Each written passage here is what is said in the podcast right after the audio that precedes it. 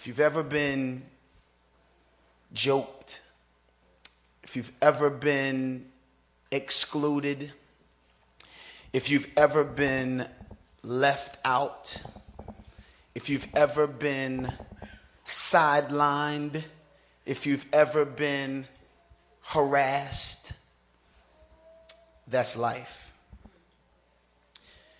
But if any of those things came as a direct result of your allegiance to, proclamation of, and identification with Jesus Christ, that's Christian.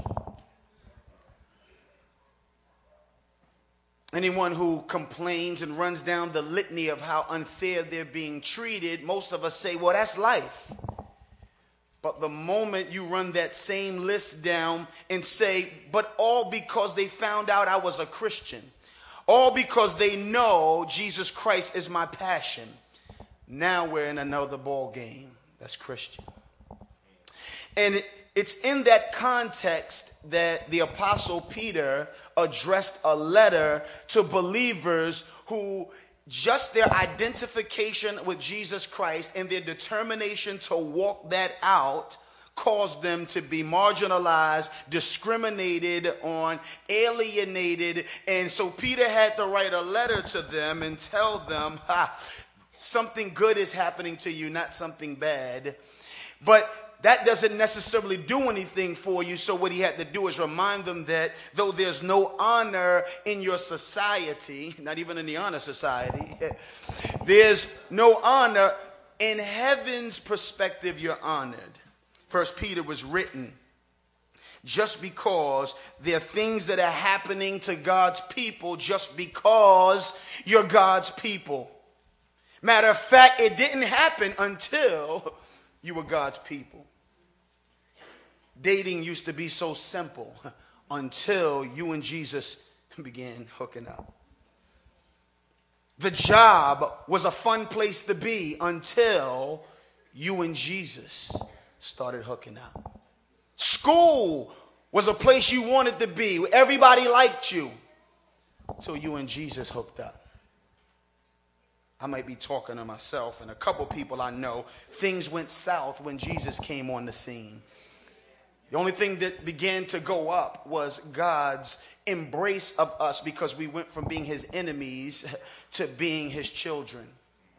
And so the book of Peter is written to bring encouragement and hope. That's why he starts the book off with saying, Oh, don't worry about it. Bless the God who's caused you, not all the trouble, even though that causes us trouble, to be born again to a new hope, a living hope through the resurrection of Jesus Christ. That made them shout, that made them get excited. First Peter is written to people who felt like they were being played to the left. And that doesn't do much for us because we live in a society where if you don't like me, I say, so you ain't got to like me. But in a honor shame society, now that's the kind of world this book was written in. Honor shame society where honor and shame meant more than physical pain. If you watch kung fu flicks, you see honor and shame society or culture lived out. Because two dudes will be fighting for about 30 minutes. Both of them got skills, both of them are killing it. One dude gets knocked to the ground and then gets up and says, You win. I'm going to kill myself now. And he'll kill himself but like, yo, you was killing it. Yo, don't don't kill yourself. Yo, he he, he got a lucky one in. You're not even scratched up. Why are you gonna die? I lost to my shame. My brother will be back for you. Honor and shame. So for the believers to say, they ain't even beat me up yet. They just don't like me. I'm just the shame of my family now. I'm the shame of my school now. I'm the shame of my community now. I could kill myself. Peter's written. Hold on. Verse 2, chapter 2, verse 7 says, Wait, no honor from the world? There's honor for you who believe. No acceptance from the world, 2 9. God chose you to be his people, to be his nation, to be his priesthood. Y'all got to appreciate the beauty of this was written to combat inner voices that say my circumstances has me on the outs, but God says don't worry, you're on my end. Now, when God is not much, or you don't feel the shame that is identified with knowing Him, this may not do as much for us. But for those of you who are feeling like everything went awry when Jesus came on the scene, or when I amped up my commitment to Him, honor to you who believe. Therefore, there's this high privilege that Peter talks about that now he begins to give us some hard principles. High privilege. You're a people, uh, you're God's highly cherished, highly valued people. And so, with this high privilege, he now introduces some high principles. Pastor E last time began with verse 13, where it says, Be subject for the Lord's sake to every institution. And this was in a time where it was a pagan institution, it was a pagan emperor, and he had pagan uh, governors. And so he says to God's people, Even though you're God's people, that doesn't exempt you from having to subject yourselves to them. And so today we're going to keep looking because it's these we're, we're, at a place where hard pill to a hard pill to swallow has been prescribed for us. I'm going to read our passage and then we're going to unpack it. Y'all with me? All right. Servants or slaves, be subject to your masters with all respect, not only to the good and gentle, but also to the unjust. For this is a gracious thing. When mindful of God, one endures sorrows while suffering unjustly. For what credit is it when, if when you sin and are beaten for it, you endure? But if when you do good and suffer for it, you endure, this is a gracious thing in the sight of God. For to this you have been called because Jesus Christ, oh, excuse me, because Christ also suffered for you, leaving you an example so that you might follow in his steps. He committed no sin, neither was deceit found in his mouth. When he was reviled, he did not revile in return. When he suffered, he did not threaten, but continued entrusting himself to him who judges rightly. He himself bore our sins in his body on the tree that we might die to sin and live to righteousness. By his wounds you have been healed, for you were straying like sheep, but now returned to the shepherd and overseer of your soul. I want to talk about a low road and a high call. A low road and a high call. First of all, this is a hard pill to swallow. I hope you heard it. I hope you can tell why this is a hard pill to swallow because it says, submit yourselves and not just the people who treat you right when you do it, but people who unfairly treat you. This goes against every inclination in us. Hard pills are interesting. When I was starting to work out and I just wanted to sort of like get up, I asked my brother, I said, How'd you get beefy? He said, Aminos, amino acids. You have them in your body, but you can go to the store and you can get these pills. So I went, I copped GNC's amino acids, 180 gram joints. The pills are like this hard pills to swallow. I really was unfaithful in those pills. Not because I didn't want their effect, they just were too hard to swallow.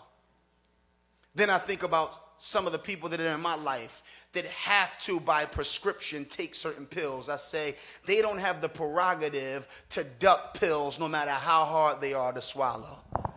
If this was optional so that you could be a Christian who goes to, like, I'm a mega Christian, like, I'm, I'm chill, but if I swallow this pill, I'll be an extra Christian. But it's hard to swallow, and after all, I'm happy being just a Christian. So, like, th- we don't have an option here. This is one of those hard pills that we have to swallow. It's the dirty word in the church or dirty word among Christians submission. Submission in and of itself carries with it the idea of obedience. There's a way to translate this word Pastor E talked about it, hupotasso. There's a way to translate it where it just means respect or defer. But it's hard to rob it of this inherent idea that it's obey. And we'll get to the hard pill. I'm glad I don't have to preach it next week when the wives are being addressed on the hard pills. Praise God for you. I'm glad you're the doctor in here, Dr. Mason.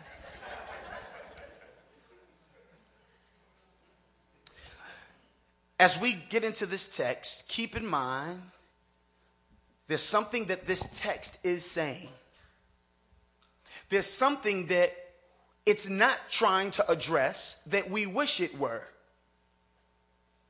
There's something in this text that there's an assumption that's already built into the mindset of the people who would be hearing this, and they're the assumptions that we're bringing to it. Y'all got me? I need the lapel. I need the lapel.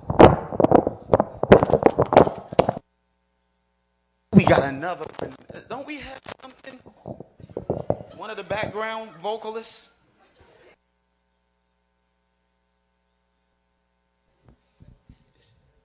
Oh, does it matter? One, two. Yo. Just kidding. Some about when you get a mic like this, you're supposed to say, yo. All right.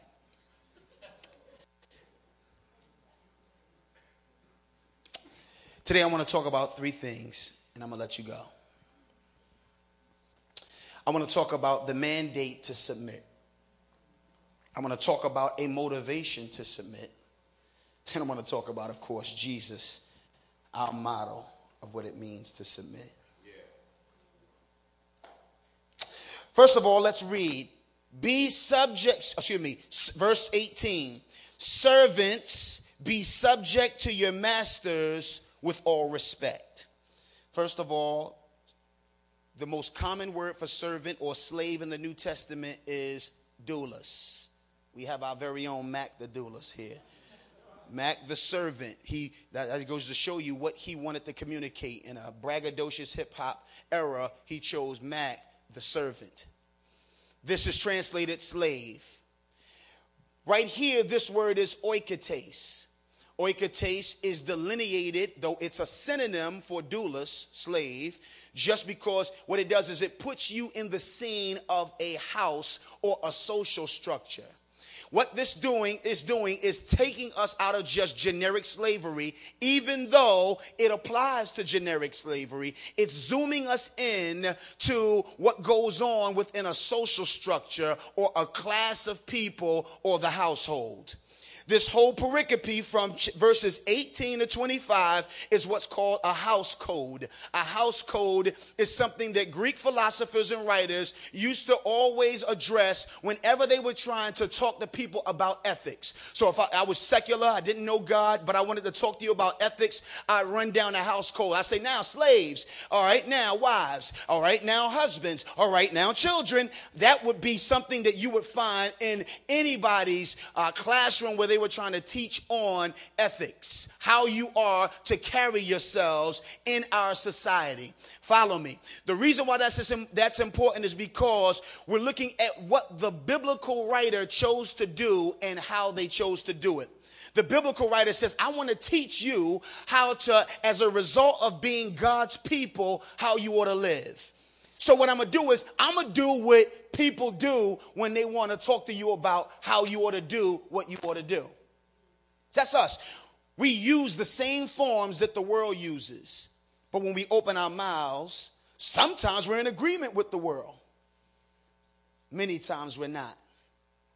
So he uses the house code. Once again, this is something that he's zooming us into the way we do what we do within our social sphere. Now, y'all know that the church in this day and age, we're not this, we're central when we're, we're, being moved marginal, but in the Western society, religion has a central place, uh, Christianity more so. And we're losing that, but we still are used to the church. Be- That's not them. Remember, they're on the margins, they're on the outside, and he's going to Peter is going to basically say, We don't want to stay there. You know, us, we like that. We don't need the world. We got our own clubs. We don't need the world. We got our own gym. We don't need the world. We got a, that wasn't their mindset. Their mindset was penetrate the world. Stay in. Stop being so controversial. The world won't want you to come in. Stop arguing all the time. Don't be disrespectful. Don't disrespect your man. The world knows that's wrong.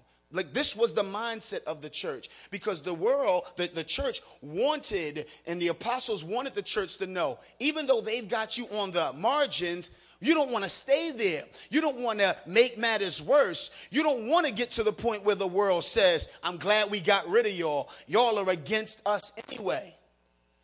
So, this is already an assumption that's brought to the text because everything that he says, he says, keep your behavior honorable among the Gentiles. That assumes you're going to be among the Gentiles. And it says, do it. He says, when you do that, matter of fact, just look real quick. Look up, verse 12. Keep your conduct among Gentiles honorable so that when they speak evil about you, that assumes they're going to speak evil about us. They were speaking evil about them. When they do it, they'll see your good deeds it says, and then they'll glorify God. It says, no, no, don't, you don't like us? Don't like us. That's right, I told your emperor where he could. No, he ain't Jesus. Like, that's, no, honor the emperor. I know he's not Jesus, but honor him. I know he's pagan, honor him. I know they don't like you. Don't not like them back. I know that there means subject yourselves. Well, what about us? The slave group. We're the lowest people in society. And it's hard for a player. subject yourselves. So now look, soon as you hear slaves, subject yourselves to your masters, the first thing that comes up is slavery in America. So before we go any further, let's just address that. Y'all with me? Talk to me today. Come on, Lynn. I need to hear you, Lynn. B. E. Pastor E. Excuse me. First of all, first century slavery and American slavery differ and the reason why I'm going to say this is because I want you to not impose your feelings about that slavery on this context. So I'm giving you a run that. First of all, race played no role. That in and of itself changes everything. Because if you enslave me just because of my race, we're in a whole nother realm. For them, it wasn't about race. Slavery was a recognized institution that wasn't necessarily rejected as inhumane by everyone. In fact, everyone was, they just, that's just the way it is. And that was, it was an understood role. Even the biblical writers assumed slavery wasn't going anywhere and never directly assaulted it. They told you, so since you're a slave, this is how you ought to live. But race played no role. Education was encouraged. One of the greatest problems with American slavery was it was clearly a, re- a way to keep people down by keeping them uneducated. Sometimes people go into the army not because they're patriotic, but because of the GI Bill. Well, if this is the way I can get educated, don't mind giving up a few of my years. I know I gotta now leave. I know I got wife and kids, and I gotta tell them goodbye. I know that it's gonna be dangerous. I know I gotta duck. Like, but if this is gonna get me educated, so in a system where you see benefits, you won't and you won't reject the whole institution, just like we don't with serving voluntarily. So education was encouraged. Changes everything. Some slaves were more educated than their masters. Changes everything. Many slaves carried out high, highly responsible social responsibilities. Changes everything. We're used to, yes, sir, master. Don't look at me. I won't look at you, sir. Oh, but would you like me to get your tea? Like, that's not, no, like, go over there build a cotton, and you're like, oh, man, come on. You're going to tell me to obey him? Like, that's not the slavery we're talking about. We're talking about a slavery that had the potential to have somebody saying, excuse me, sir, did you know that the Pythagorean theorem, what?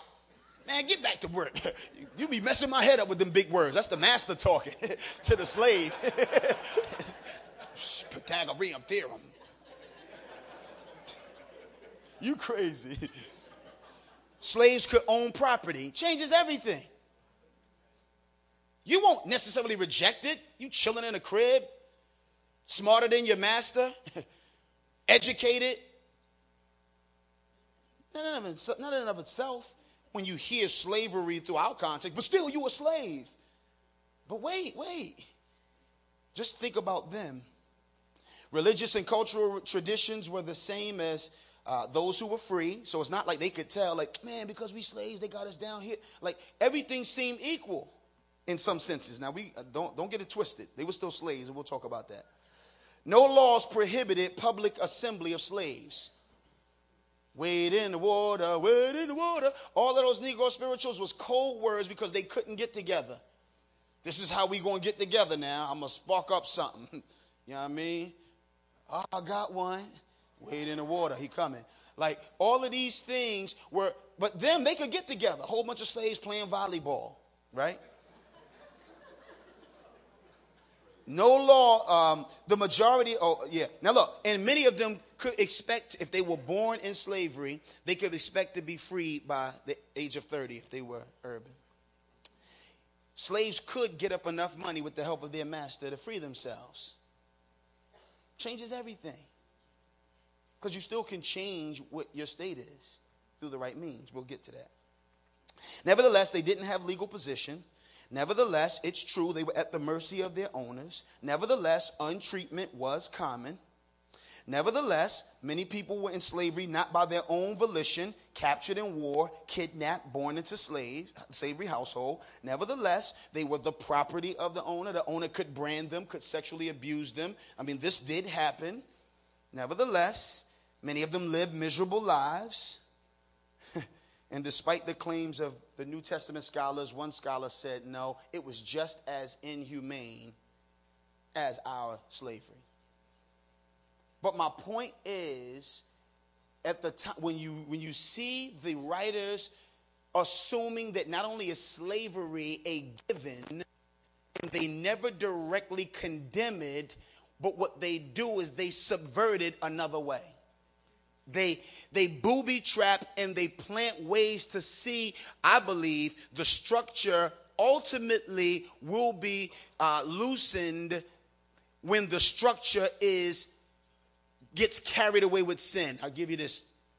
We were talking about sin being a reproach to any people. Hip hop was on the rise as one of the America's populous form of music. It got so rancid and it was so continually evil that the NBA began to ban its expression. Next thing you know, other places begin to ban the expression. Next thing you know, Foot Locker stopped playing it. Now you go in, it's like country and western. Literally, I remember in the urban community, you go in now, it's hard to find hip hop in a lot of urban stores uh, or urban communities where they used to use hip hop because the sin. And whenever the sin and the atrocities of a system become so like eclipse its ability to claim, nah, this is a legitimate institution, God uses that to bring it down. So rather than going out and bringing it down, a lot of times it is the example of righteousness in the midst of it that brings the shame to the institution that actually ends up bringing it down. And so, if we look today, we look at Peter talking to slaves about a godly response, which actually would in turn end up working against the demise of the institution, where the institution starts wilding out. Y'all with me? All right. So, we're not talking about American slavery. We're talking about an accepted institution that, though it had problems and wasn't the best place and was the lowest place on the totem pole, this is actually the place where God says, I can leverage the first century slave who is the low, who takes, who's the lowest person on the totem pole to mirror the place that God has called his people to be.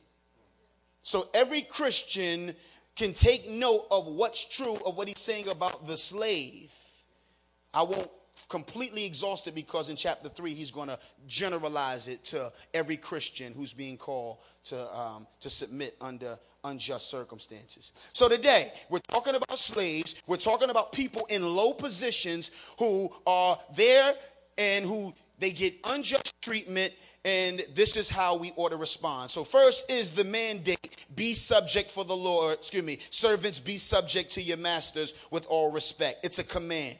Even like this used as an imperative to say, you ought to submit. You ought to come up under the authority of your masters with all due respect. And guess what he says? Keep reading, not only to the good and gentle, but also to the unjust also to the unjust. No secret that Christians have been called to a higher standard.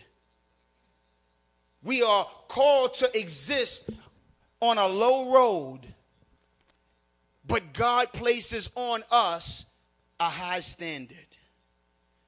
What else would make you embrace this? Submission is hard enough. Submission to a master is conceivable if he's good, if she's good. Submission to a unreasonable and unjust master is inconceivable, unnatural, especially if you have the power to retaliate. He says, that's the high standard I call for people who often find themselves on the lowest road. It's a mandate. We don't discuss it. It is what it is. Everybody knows that that's true of Christians. A Muslim wiles out, nobody says, and he calls himself a Muslim. Did you see him being mean to her? But soon as a Christian loses it in public, and he calls himself a Christian. Everybody knows that you are called to a high standard, even though you're often on the lowest road. And that's why he looks at them, the slave, the lowest person in their society, and says, Submit. Even when they trip on you, the mindset and the motivation to submit. Keep reading. Verse 19 For this is a gracious thing when mindful of God, one endures sorrows while suffering unjustly. says, This is a gracious thing. This is a commendable thing if God comes to mind before you flip. If God comes to mind and now you no longer flip.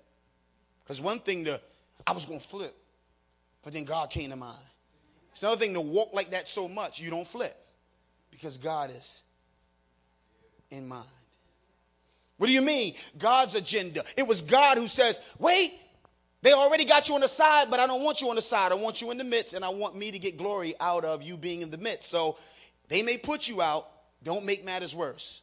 He said, What good is it if you suffer because you tripped? See, don't trip because that's just going to make you suffer, which is going to move my missional agent out of the mix of where I'm sending them. I want glory.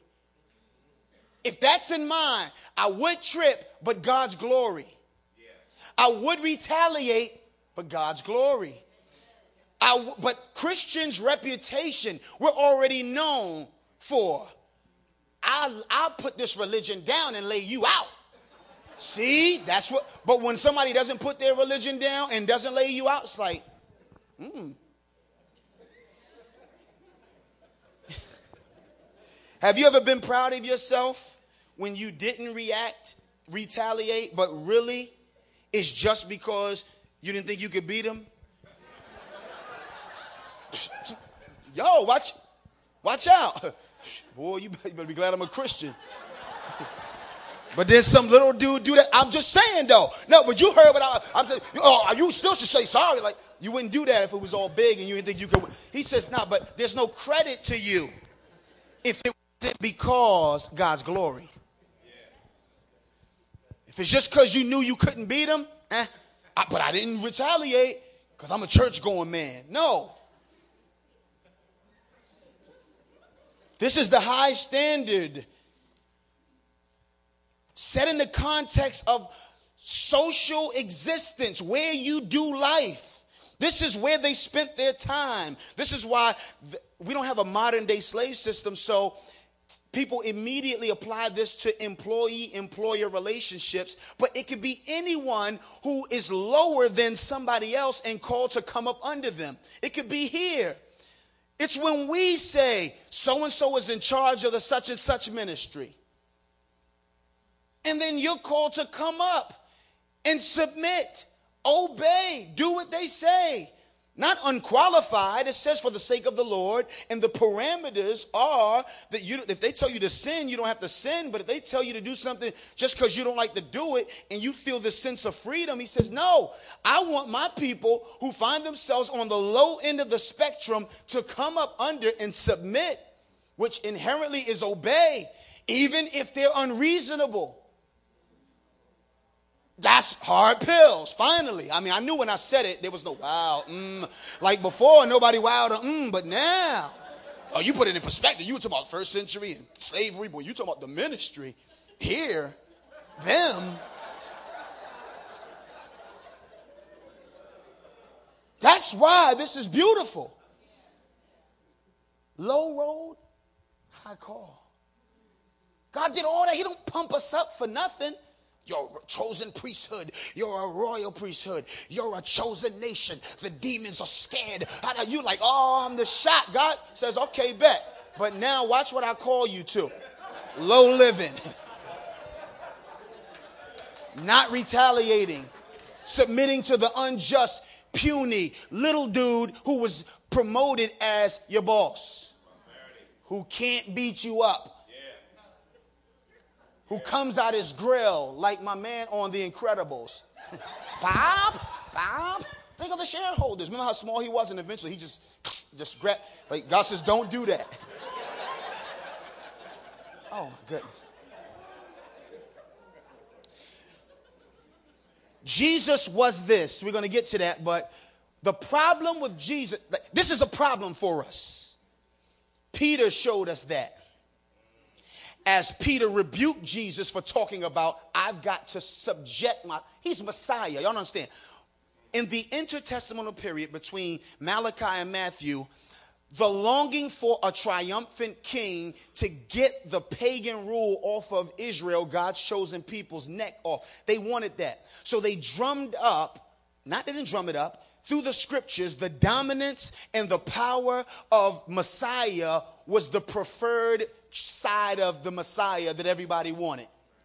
They did not want somebody who would come and bear up under the same rule that they were hoping Messiah would come and release them from. So when Jesus came on the scene and he began to save Gentiles, John the Baptist, because the context of John the Baptist saying, Are you the one or should we expect another? is when Jesus raised the dead of a Gentile and helped a soldier who was a Gentile. So, and it says, and this got back to John, and John said, because John even said the axe is at the root. He's coming. I, I baptize y'all with water, but he's coming with fire. Judgment is on the way.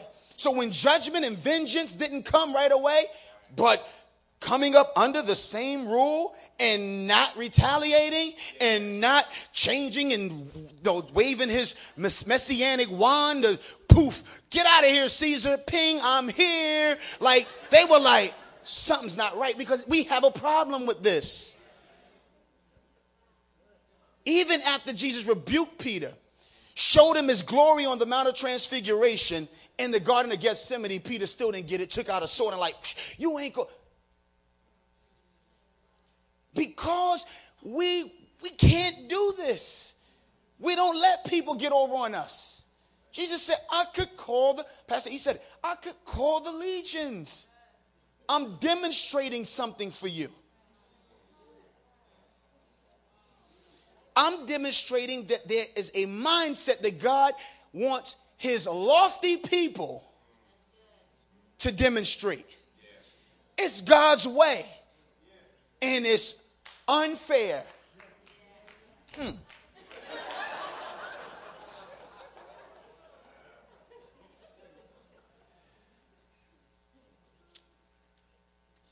lost my place. But not only is that our mindset or our motivation, keep reading.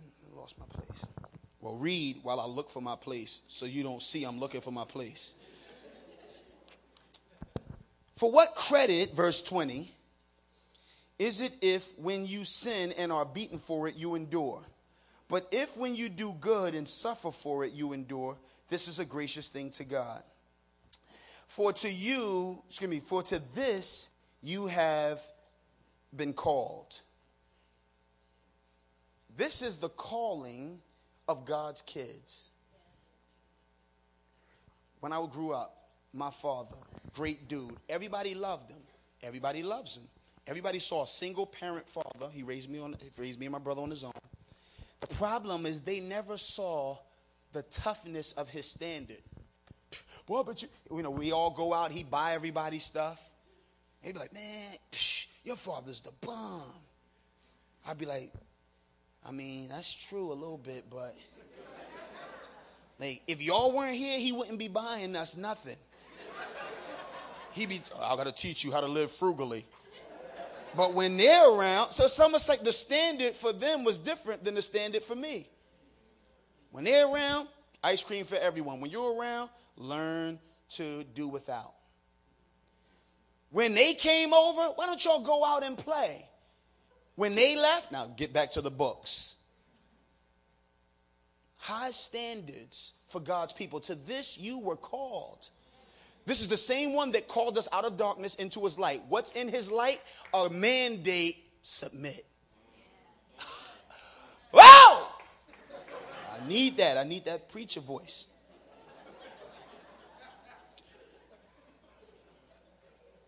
And he, he already assumes that we'll have a problem with it, but he also assumes that the Lord Jesus has provided us not only an example, but the internal grace uh, that it takes. The internal grace that it takes. Still looking for my place. Look what he says here. He says, he says here, keep reading verse 21. For to this you have been called. Why? Because Christ also suffered for you leaving you an example. He's given us an example that we might follow in his steps. So implicitly, he's given us a command, right?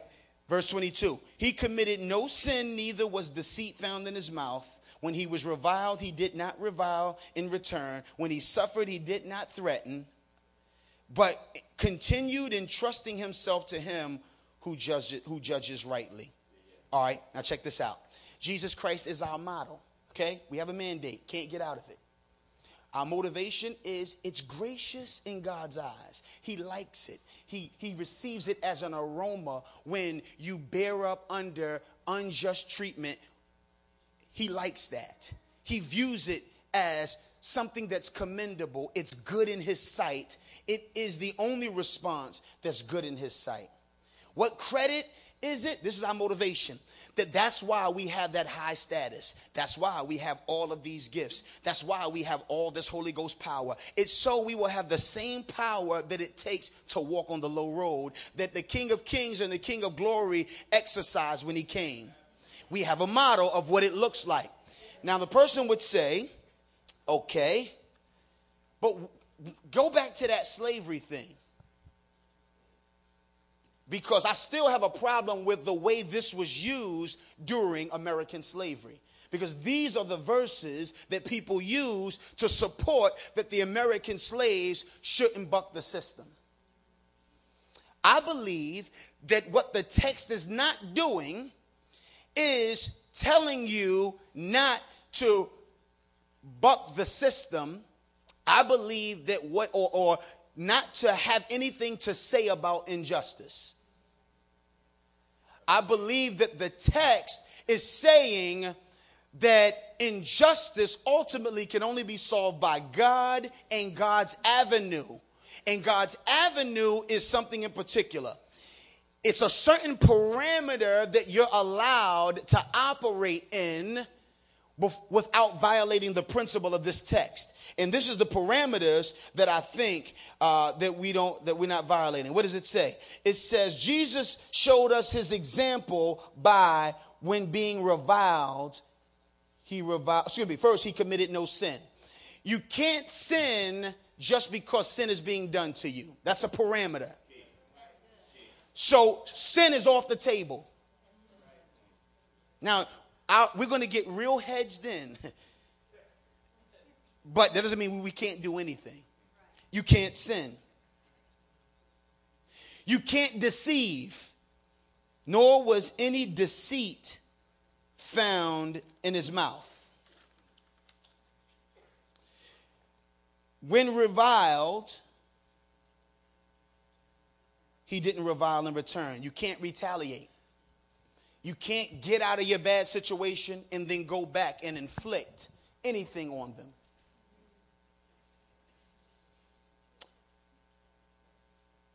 When he suffered, he did not threaten. You can't cause a scene. Like, boy, I'm telling you, when I get out of here, I'm all right, I ain't gonna do nothing now, but I'm telling Here's what you can do trust. Trust himself to the one who judges rightly. You say, but that's doing nothing. No. In the Bible, trust or faith is never without works. Therefore, I believe there are works that can happen that don't violate this principle. One of the things that we believe is there are acceptable ways a person tries to deal with systemic injustices because the text is not saying like absolutely stay up under all injustice without looking for a way for that injustice to be dealt with. What it's saying is, and until you, this God intervenes, you have a parameter, and that is bear up under it without violating any of those parameters. I was talking to a brother yesterday, me and Shy, we were saying one of the reasons why Martin Luther King Jr.'s legacy in the civil rights movement and Malcolm X's uh, um, uh, legacy look differently and are received differently. One of them has a national holiday. One of them is looked at as a hero. One of them is quoted in churches. Like, and I think it has something to do with the way they began to shake the load that was on their back. One had a philosophy of don't retaliate and one was caught with the Uzi to him by any means necessary. See how the Bible says, no, no, this it ain't any means necessary. One said, yeah, but the white man's the devil, and this is oppression. Like, just real mouthy, real. And I mean, understand, I'm, I was not there. And some of you who are old enough to be back there, I know the emotion was speaking, but that's why this is supernatural grace we're talking about. And that's why God says, now all I'm telling you is there will be a different outcome when you do it my way versus when you do it your way.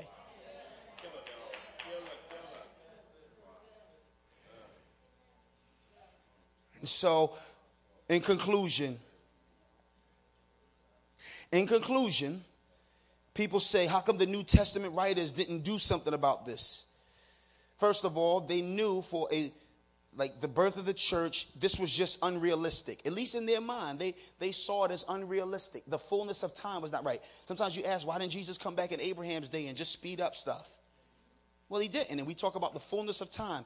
God is this God of process. God has this plan. God is letting stuff play out. It just doesn't happen when you want it to happen. Doesn't happen when you think you like. If I was God, I would have just soon as they sinned, I would have came down, died on the cross real quick, and just raised up a new generation. with there just being Adam and Eve? Like that's not God. He didn't do it. He waited. He didn't just wait to Abraham. He didn't just wait to David. Uh, when David was dancing and stuff, he could have came down, boom, died on the cross, boom, and just saved everybody right there. He didn't do that. Daniel the lions, then he could have came in. Nehemiah, I mean Ezra, he could have did it at any point. He waits. Because God is a God of process. God is a God of a plan. And so what God doesn't let you do is just come and shake injustice off and change everything in a blink of an eye and so when Jesus comes, he did not do what ultimately got done, which was that whole slavery system was abolished. Why is that? So at the time, the writers said, look, slavery is slavery. This is how we ought to act to glorify God with this supernatural, unorthodox way of displaying that a supernatural power is in us, just like our, our hero, our Lord, our, our Lord did. This is the way God wants to get glory. the New Testament writers never commended slavery. They never said, yeah, man, you know, and slavery is a good thing. It just assumes it. So one don't get mad at the New Testament because it accepted its reality, but never commended it. Thirdly, they never forbid its critique, but stressed how to deal with it. They don't say don't critique. They just make it clear that there's a way to do it and there's a way to not do it. And the socially accepted way is a consideration because everything they're doing, they're doing based on socially acceptable ways to do something. Um, God will use appropriately applied means to fight injustice. Previously, he said that God has come up with the state or the government as a way to deal with injustice. Now, of course, when the government is the problem, now you need God and God will intervene. What did he do? He would come in, he destroyed Sodom and Gomorrah for what? Injustice. He, uh, he destroyed the Canaanites for what? Ungodliness. Uh, God comes in and he topples. Even Iraq right now probably can like you know, look, even though God, like, God allowed and God has used bugness and false information and all kinds of stuff, most people say, yeah, but he was bad. So God knows how to intervene, but all, other than that, there are acceptable ways that even the state will tell you, well, if you have a problem, then you gotta, and if you gotta, and you take those means because God does use the state. But lastly, this is what you, and I'm closing. Beautiful. This is what you and I can rely on. Turn real quick to Second Thessalonians 1. I'm going to close with this.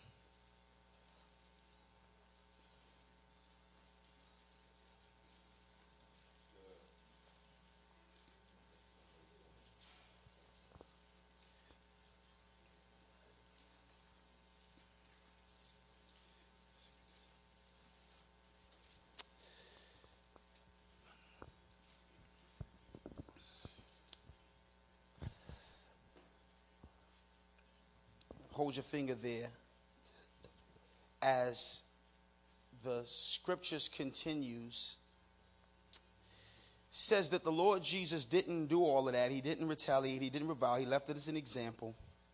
But instead, like Isaiah 53, the Lord Jesus lived out the epitome of what the suffering servant would do.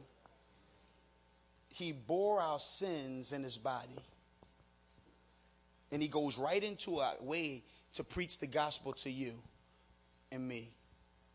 says not only did the Lord Jesus not retaliate, all his suffering was working out a divine plan. And all of our suffering is working out a divine plan. says the divine plan for Jesus was that he would bear the sins in his body of you and I. And if you're a sinner in here today, there's only one Savior who claims to have taken sin and borne it in his body that he may save sinners. He said, Yo, he was bruised for us, not for himself, for us. It says, By the stripes we have you have been healed. And he's talking to believers there. healed from. So, in other words, if Jesus wouldn't have applied the very thing that we're being asked to apply, we still be in our sin, we still be sin sick, and we still be in need of redemption. He says, and you were veering off, but now you've returned to the shepherd and the overseer of your souls. Here's the safety net, and I close with this. But for all of you who are going through unjust suffering, in the name of Jesus the Christ. God says, take the appropriate means, you know, to you know, see justice take place. Rely on God, the way God uses the state and the way God uses a righteous lifestyle. But don't worry, at the end, here's what you can bank on. Starting with verse 3. We ought always to give thanks to God for you, brothers, as it is right, because your faith is growing abundantly, and the love of every one of you for one another is increasing. Therefore, we ourselves boast about you in the churches of God for your steadfastness and faith in all your persecutions and in the afflictions that you are enduring. So that puts us all in the same category. Look what he says. This is evidence of the righteous judgment of God, that you may be considered worthy of the kingdom of God. High call, low road. For which you are also suffering. Mandate. since indeed God considers it just to repay with affliction those who afflict you, and to grant you relief to you who are excuse me grant relief to you who are afflicted as well as to us when the Lord Jesus is revealed from heaven with his mighty angels in flaming fire, inflicting vengeance on all who do not, those who do not know God and on those who do not obey the gospel of our Lord Jesus Christ. They will suffer the punishment of eternal destruction away from the presence of the Lord and the glory of his might when he comes on that day to be glorified in the saints and to be marveled at among all who have believed because of, excuse me, because our testimony to you was believed. In other words, he says at the end, God's going to afflict all who afflict his people. Sobering, but comforting to the person who says, But I want to afflict them for afflicting me. If you're not a Christian, you're outside of everything we talked about today. You can only react natural. You can try to do what Christians do, but you won't have the power to do what Christians do. And you don't have God fending for you like the Christian has a God that's fending for them. He bears sin. He heals wounds. And today we just pray that the hard pill of submitting to authority no matter how good or unjust it seems, will be swallowed. We have a mandate. And our motivation is, but it's good when God sees godly response up under suffering. Our model is Jesus. Father, we thank you for this day. We thank you for First Peter. We thank you for